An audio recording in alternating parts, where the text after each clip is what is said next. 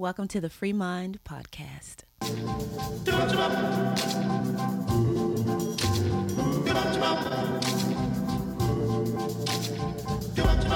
the stars out tonight? I don't know if this cloud is bright. Well, back at it again. New episode here. Going to be talking a little bit about pietism. Pietism. Pietism. You know, we started talking about that a little bit. Uh, I think two episodes ago, with uh, we played that message from Jared Longshore about three. You know, where do we go from here? We got three options: separatist pietism, defensive evangelicalism, uh, or reformed Kyperianism.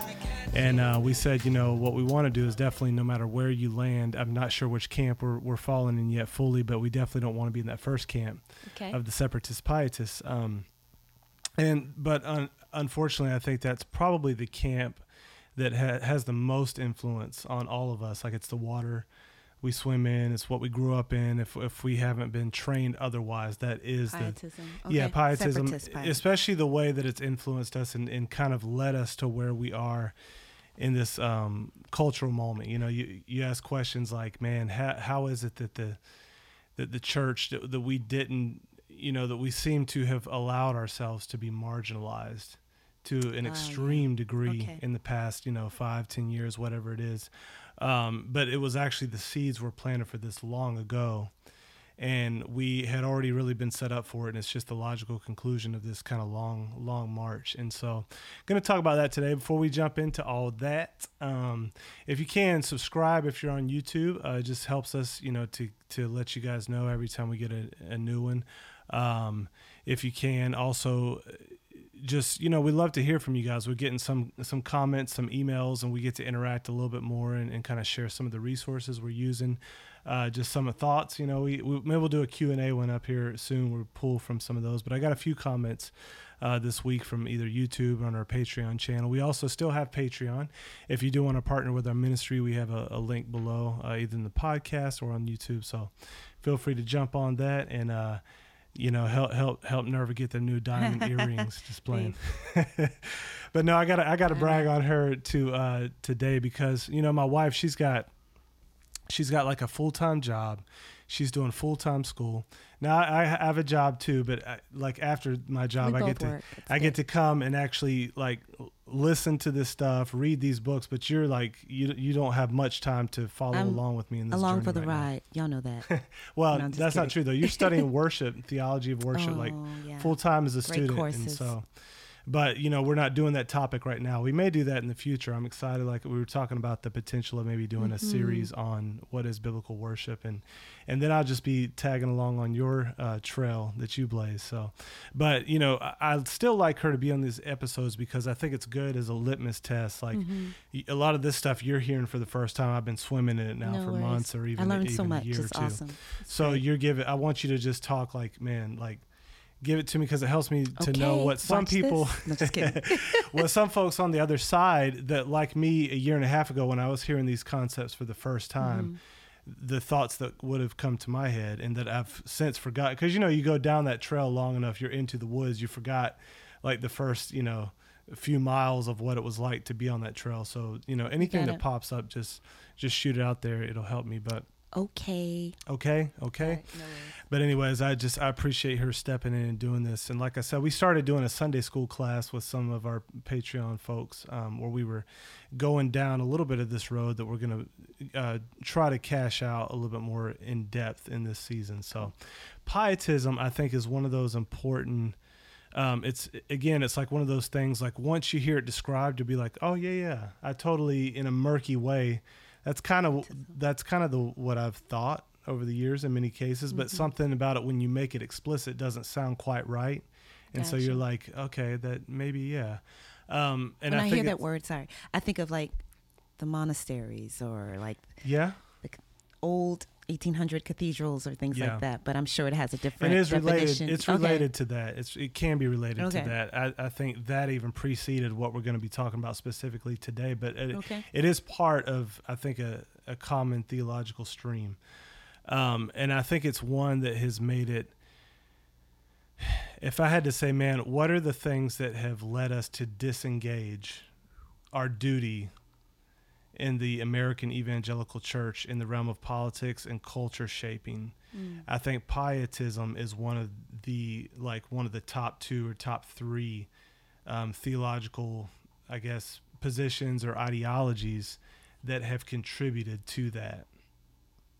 And so I think it's important to to really understand what it is and understand, like, okay, which parts of it are true, are parts of it not true that we need to get rid of, or parts of it actually keeping us from, you know, walking in the fullness of what God has called us to do. And I would say, yeah, I, I, I do believe so. And it was really helpful to me to understand what it was and where it came from, where it was leading to, and, and why so many of our, you know, so many of us felt like, I don't know how to engage with these things, mm. or we just need to like not engage with these things. So we're going to spend maybe a few episodes, like really just kind of hitting this time and time again, come back to it. Cause I think it's really important for people to be able to understand it, articulate it, and just analyze it from a biblical perspective. So there's a, there's a movie we watched, we bought it a couple, few weeks ago, I guess, I don't know, maybe a couple months ago, called Enemies Within the Church. Yeah, uh, really good. good. I, I highly recommend it. Um, if you just go to emmys within the church dot com, I believe, um, it's like, I don't know, you can get it for like thirteen dollars on digital. It's, it's, you know, way worth way more than that. But they really talk about this, just what has happened in the evangelical church with regard to these. They, and they have a section on pietism that I thought was really good. So hopefully they'll let this go through on YouTube without any problems, but I'm going to play just a little um, piece of this movie to kind of uh, whet your appetite here and give you a little bit of background on pietism. My grandfather was taught that clergymen should not meddle in politics. My father was taught that clergymen should not meddle in politics. I was taught that clergymen should not meddle in politics. My father and grandfather were mostly obedient to the ideas of Christian pietism, but to their credit as good men, not always. Pietism, a common doctrine of the Western Church, has taught multiple generations that clergymen should never address the cultural controversies. So let me, let's okay. just, if you can still see that, pietism stresses personal devotion, internal holiness, and inward spiritual experience at the expense of an outward legal expression of Christianity in society. Okay. Any thoughts come to mind on that? Personal devotion, internal yeah. holiness, and inward spiritual experience. So there's an emphasis, emphasis on experience. Yeah. At the expense of, yeah. and he mentioned you'd never ever get involved in cultural in, in right. and addressing any of the cultural issues. Yeah, and that's a that's a fruit. Of okay. at least the way this this part of pietism. Now, um, if you if you do a more thorough study on pietism, you'll probably recognize that there were good elements to it as well. And so I think I don't have a ton of like, you know, scholarly knowledge on this, but just in the, the little bit of study I've done on it, I believe there was like a high emphasis of scholasticism in Germany at the time when, when they're going to talk about like the founder of pietism, but when this okay. was going on, scholasticism, you know, basically this approach to Christianity, super highly, um, intel intellectual, um, theological rigor, um, which is good. Like, you know, great theology, being rigorous, being precise, being biblical, all that stuff. I, you know, I'm a huge proponent of that, but almost to the degree that it that it pushed out like a warm fellowship with God and gotcha, other believers, okay. like almost to where it made it like, you know, you you disagree on this one thing, you know, you're a heretic, we're tossing you out the church, and okay. almost just just out of balance a little bit. Overemphasizing. Yeah, overemphasizing. No, so okay. sometimes when people mention scholasticism, it is kind of this extreme view of um yeah just just over theologizing to the point that that you become just one dimensional okay. and that's the only thing that Christianity is. And I think there was an element there was an element of that after Luther in Germany that had become kind of dominant, and so the pietists um were were sort of reacting to that, and they were wanting to recover this um, warm fellowship with okay. God, and, and this like, man, I, I really want to experience him, not just know about him. Mm, that's cool. And I so I think there were parts of that that we might actually appreciate and agree with. For sure. But, you know, like anything else. The scholastic when, part or the both, both yeah. but, but but I think in yeah. this case, the rea- the pietistic reaction. For sure. Um, there was probably some needed correction to scholasticism. If you want to grow in your confidence in knowing what you believe and why you believe it, if you want to ground your faith in biblical Christianity and step into who God has called you to be, I want to tell you about a great program put on by Impact three sixty, and it's called Propel. Propel is a one-week transformational leadership and discipleship experience where high school students gather together to be grounded in a biblical worldview as they learn how to follow Jesus, have a godly influence, learn how to disciple their peers, and boldly live out their faith in their daily lives. So they're having two sessions this summer. The first one is June nineteenth through the twenty-fifth, and the second one is June twenty-sixth through July second. These programs fill up really quickly, and I promise you, you will not be disappointed. So we'll put the link below if you're interested in looking into it, and we'll see you this summer. But um, I think anytime you have a correction to an extreme, there's always a temptation sure. to f- to swing that pendulum and a little too far. And any good thing to the extreme becomes a bad yeah. thing. You know, it's yeah. like you start out with, yes, I want experience God, and then you start chasing experiences, and that's all you begin to care about. Yeah. Or the other part as well. So yeah, there, there is that human tendency toward, you know, being out of balance, mm-hmm. right? Um, and make and, and sometimes, you know. Sometimes you have like something that's extreme, uh, like a, a good thing gone bad, and, mm-hmm. and the reaction is all bad. But I think more times than not, when a good thing has gone bad, the reaction will be sometimes a good thing that goes bad rather than a b- completely off-base thing. And I think pietism okay. is like, it wasn't like a straightforward, like heretical movement sure. from the top, but I think it carried a lot of things with it mm. that were... Um, less helpful, and then some things that were really damaging, and we're just now really experiencing the results of that in our culture. Okay. So again, it stresses personal devotion, internal holiness, inward exper- inward spiritual experience, and this is the key phrase here, at the expense of an outward legal expression of Christianity society. That's not the only outward thing legal. To pietism, but that is a major part okay. of it. It was like retreat from those, you know, those culture wars, those kinds of things. So I'm going to um, continue to play on from here. Much less the legal and political worlds, which naturally flow downstream from that culture.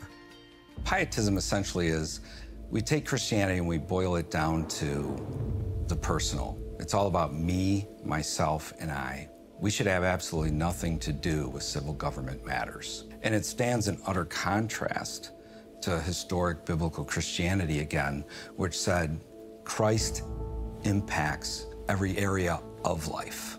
Francke was very strong on missions, but on this matter of our relationship to civil government, they were deadly wrong. Somehow, this teaching. So I want to pause it there just to sure. ca- catch that real quick, if I can rewind it there. Okay. Francke.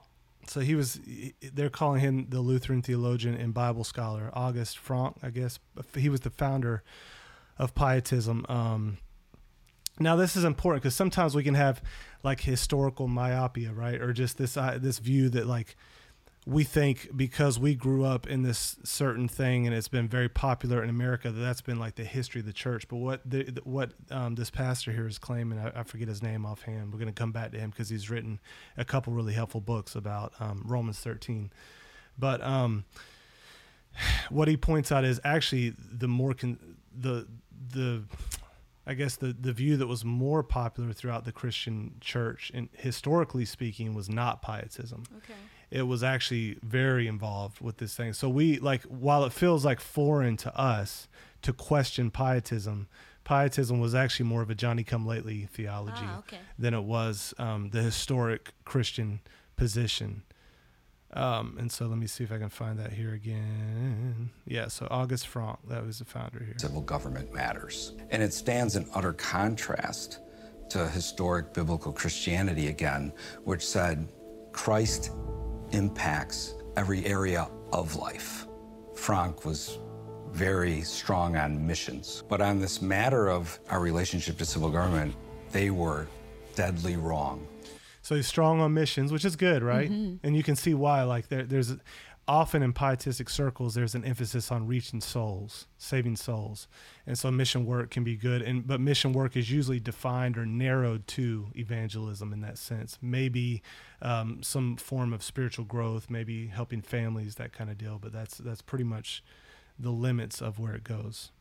Somehow, this teaching came to King Frederick, and he immediately began to put the pietists, as they were called, into important positions of teaching in the universities. They began to have a theological construct which basically uh, taught passivity.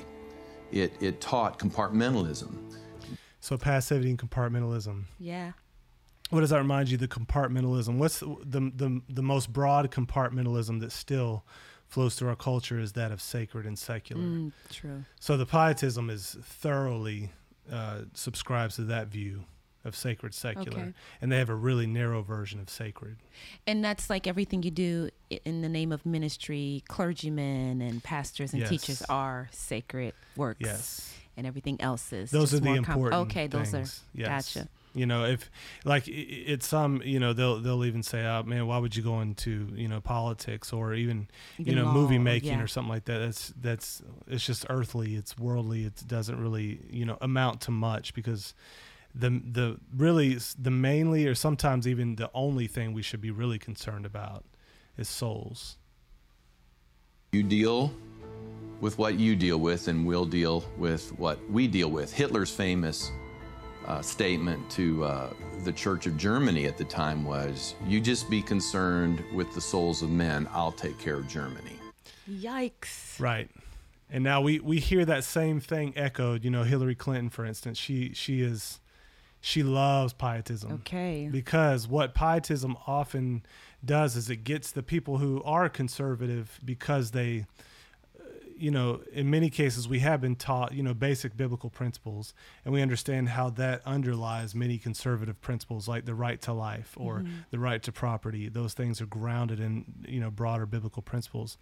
So you don't want those people getting in your way politically. So if you can push them out of the way by tempting them with pietism, they call it, you know, she'll often talk about worshipers, you know. Yeah. Oh, yeah, we want to have Christian worshipers and you can worship. Uh, actually, Obama used to say it all the time. He changed, very intentionally changed the language from freedom of religion to freedom of worship. You see how that moves it in their minds because they're defining worship again as basically what we do at church, mm, what we do in our own private lives. I see. So getting rid of the influence of biblical thinking on politics so they can bring in their statist ways. So Hitler wasn't, you know, he wasn't the only guy doing that. We're Yikes. Seeing that in our own times. For sure. Okay. Uh-huh. And that was the fruit of pietism. It was the ability to sing louder as the trains rumbled by, carrying Jews to execution. While Hitler was busy constructing his tyranny and his evil, Christian ministers of Germany were giving a wrong interpretation of Romans thirteen. They were saying that Romans thirteen teaches that we are always to obey the civil authorities. And we're going to, so we're going to hit that one hard too. I think we're going to do maybe three or four episodes down, but I just want to introduce that here because that also ties. Wow. It also goes hand in hand, often goes hand in hand with pietism. It's like, is Romans thirteen a carte blanche, obey the government? Okay. And typically pietists will say, no, it's not carte blanche. It, it limits it. If they do, if they tell us specifically, you can't preach the gospel. That's the only thing we're going to buck on. Only thing. Okay. Yeah. But that's actually, there's there's much more to Romans thirteen that needs to be said. And so, but I'll just, I'll let this little bit play here. See that the agenda of the statist becomes the agenda of the Christian because they're easily influenced because they're not anchored to the law of God anymore. Authority, the idea of authority is established by God. It doesn't mean every person in authority and everything they're doing is established by God no. and that you are somehow duty-bound to obey them simply because they happen to hold a position of authority. Uh, in fact, I think we have a duty to rebel against authority as our founding fathers did when that authority is unjust, when that authority is trying to turn us into slaves of man rather than being uh, children of God. Um, and, and there's a responsibility to stand up against it and sometimes even violently oppose it. Um, and if that weren't true, then it was morally wrong for us to fight World War Two. But it wasn't. It was the right thing to do. Now that's a whole other topic. That right? is. This is a little hard sure. to paint. Wow. Um, yeah. So, but that was the argument, um, and we're going to come back to that. Like, what was the argument of the American Revolutionary War, and was it justified, or were they doing something unbiblical? Mm-hmm. I, I believe uh, someone like I could be mistaken about this, but I think John MacArthur, for instance, would argue that the founding fathers were out of order for rebelling against, against England okay. and using violence to do that. And what if if it was okay? Was there a difference between that and the French Revolution? And then what does that mean for now, for us now, as the state is increasingly growing and growing? Like, what yeah. are we saying? What do we do with that? Um, how does that relate to Martin Luther King's non non Nazi regime? All of that. All sure. that. So these are questions, you know, and, and this is honestly. Interesting. Why we're doing this podcast. I wish we were just learning this in church more often. And some mm-hmm. churches are. You have some that are stepping up, and I, that's, man, it's it's massive, and I love that.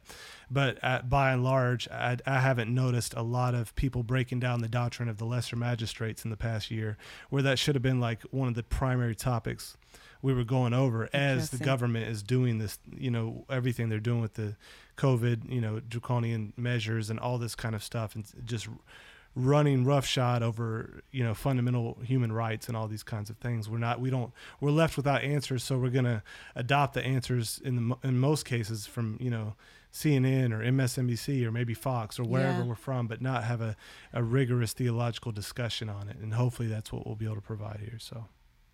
If the state commands that which God forbids or forbids that which God commands, we are to obey God rather than man.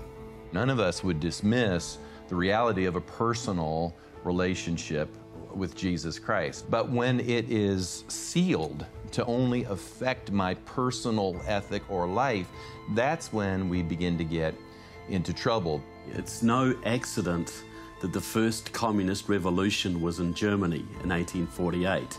Karl Marx um, grew his movement in Germany, which had been neutralized. The politics were were ripe because of pietism.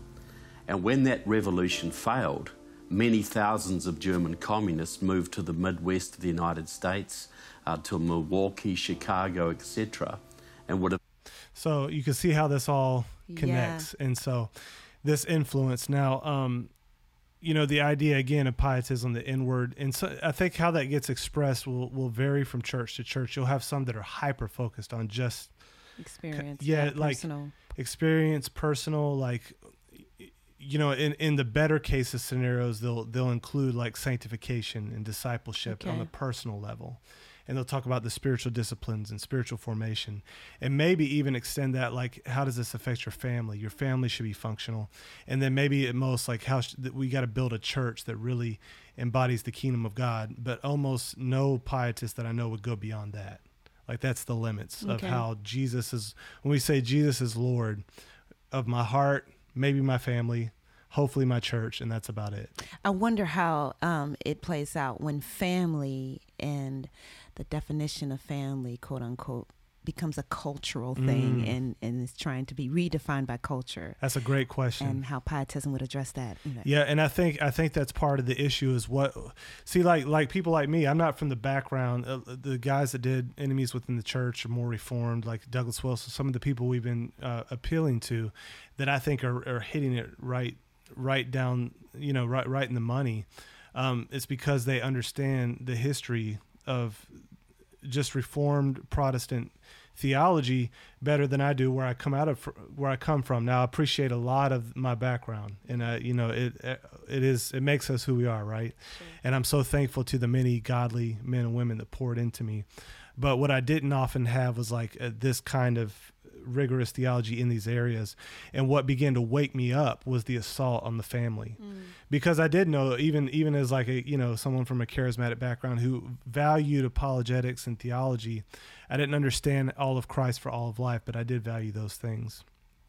And so when they began to, when I saw the um, L G B T Q agenda coming through like it was, and then what they were doing with it politically, that was what began to wake me up and say, oh, um, is the state allowed to do this? Are we, mm. as Christians, are we called to just kind of like, do we just, it, the the more they spread out, am I supposed to go into the right. corner more and more and just get out of the way for the sake of souls? Um, or are we actually supposed to push back um, on their turf? And if we do, what does that look like? And that kind of lead, I think that has led many separatist pietists who didn't know they were separatist pietists like myself into defensive evangelicalism. Um, and that's better. Like I said, you know, at least they're getting in the game and you're waking up to the fact that, hey, no, actually, um, you know, there was a reason that Jesus was crucified. Is because when you say Jesus is Lord, it was a political statement. It implied that Caesar was not. And so everything they were forcing on them, they were saying, no, it's, a, and, and it's not just, you know, that we're not going to preach the gospel. There's more to it than that. Why were the apostles, you know, killed? It wasn't because they cared. It wasn't because they had their own private worship. They, mm. they wouldn't have cared about wow. that either. The, you know, most politicians throughout history are happy for you to have your own private worship. Mm-hmm. It's because that worship, Christian worship ex- extends to all of life. And because they were applying that, inevitably they came into conflict with the powers that be. And so, you know, when you begin to like pull on that thread more and more, it becomes apparent that you're like, oh, wow, there are some answers here biblically that I just have never, never thought about before. Wow. So I think you're, it's a great question. And I think that that attack, like they went too far in their attack and they started attacking the very nature of God's creation in human being. What is a male? What is a female? What is a family? We yeah, want to destroy the nuclear family. What is marriage? And you see the assault of those things that no longer could we afford to at least uncritically hide in our pietism. Yeah. Because, and then yeah, um, right. during quarantine, I think many families how, saw via the um, Zoom teachings and how their kids were being taught, what yep. they were being taught and yeah, being, their eyes were open for the first time. Like, yep. wait a minute, this is this teaching. It's not what I agree with. A lot of Christian families were for sure really taken aback to that. So that's, and that's a great, great point. Yeah. And that's another thing that like even them teaching the L G B T Q radical stuff to five-year-olds, you know, we've talked about that Ooh, in California yeah. and, and laws against, you know, conversion therapy, and then adding the C R T to yeah. that, yeah. teaching these racist doctrines of critical race theory in school has, has awakened many parents yeah. that were had just mindlessly, again, had their kids not knowing that these things are just the tip of the iceberg of what's been going on for years. And because I went to public school and, and it took me many years to climb out of that indoctrination. I almost lost my faith, I think, because of those seeds mm. that were planted. And the key here isn't to go back to the nineties, you know, and think, oh, that was when everything was good. No, that's when we just didn't know how bad everything was. And that's why we need to do, we're going to do episodes on education as well, because there's a whole system going back to John Dewey, who was an, just an ardent atheist who was trying to put through atheistic principles in the education all the way back to early nineteen hundreds that many parents just weren't aware of, that we were already being uh, indoctrinated in such a way that at best we would have to hold our our Christianity over here as like a sliver of privatized yeah. faith mm. that I just hold to that helps me get through life. But when it came to like science and math and English, that was all going to be secularized, and those were the only things I could know. Yeah. And so anyways, all this stuff is... And is, why should secularism prevail in the education system, right. especially when it's a matter well, of not... Um, will we serve God, but what God exactly will not, you not serve? Whether yeah. but which, right? Yeah, not whether but which. Okay, and, gotcha. And so, no, you're exactly right. So the lie of secularism was the neutrality piece, okay. and that's why you know that's why we need to go back and and that and again, I think a lot of these reformed guys think there there are people waking up in every denomination, every branch of Christianity right now, thankfully, but I just think these guys, it's like. Uh, there's a, there's a quote from a famous, was it Jastrow, this scientist who said, you know, for many, many years, we climbed up through the ignorance of man, scientists, and we, you know, leaped over that last cliff. I'm doing a terrible job on this quote, but he's like, we pulled ourselves over there to see, and basically in discovering the beginning of the universe he was talking about. And he said, we finally, we pulled ourselves over this cliff of ignorance to, to realize a band of theologians have been sitting there for years. Wow. Um, okay. This is me wow. like as, as a kind of a charismatic Wesleyan, I'm lifting myself over this cliff to realize there's been these reformed brothers have been sitting up Let's here on this see. mountain talking wow. about this stuff for years. Mm. So they just have a lot of like time tested, thorough, clear ideas. And that's why I kind of keep pulling in uh, from their material. So, um, hey fam, sorry to interrupt this uh, episode. So we started this episode and we got done, it was like hour and twenty minutes and it just felt super long. So we're going to make it super short and uh, put the, the rest of that episode on a separate file. So it's going to be a Patreon episode on the audio end, but you don't have to be a Patreon. You can, we'll have the link below. You can just click on it. It'll be an unlisted YouTube thing. So we just want to do like a little bonus episode, make it into a bonus episode. It's kind of, we talked through this um, article on John Piper's pietism and how it, you know, how it came to to play in the twenty twenty and all that kind of stuff. So I think it's an interesting one and a good one. We just didn't want to keep it attached just because it just felt long. So check that out below. And uh, yeah, we'll see you next time when we talk about more pietism.